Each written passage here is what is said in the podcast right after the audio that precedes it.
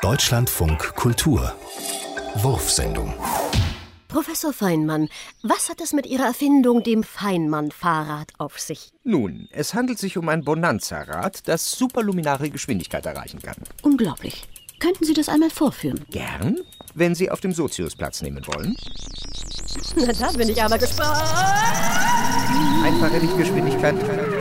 Doppelte, doppelte, doppelte, doppelte. Dreifache. Ich dachte, ein solches Tempo sei nach Einstein unmöglich. Es ist möglich um den Preis, dass wir in der Zeit rückwärts reisen. Was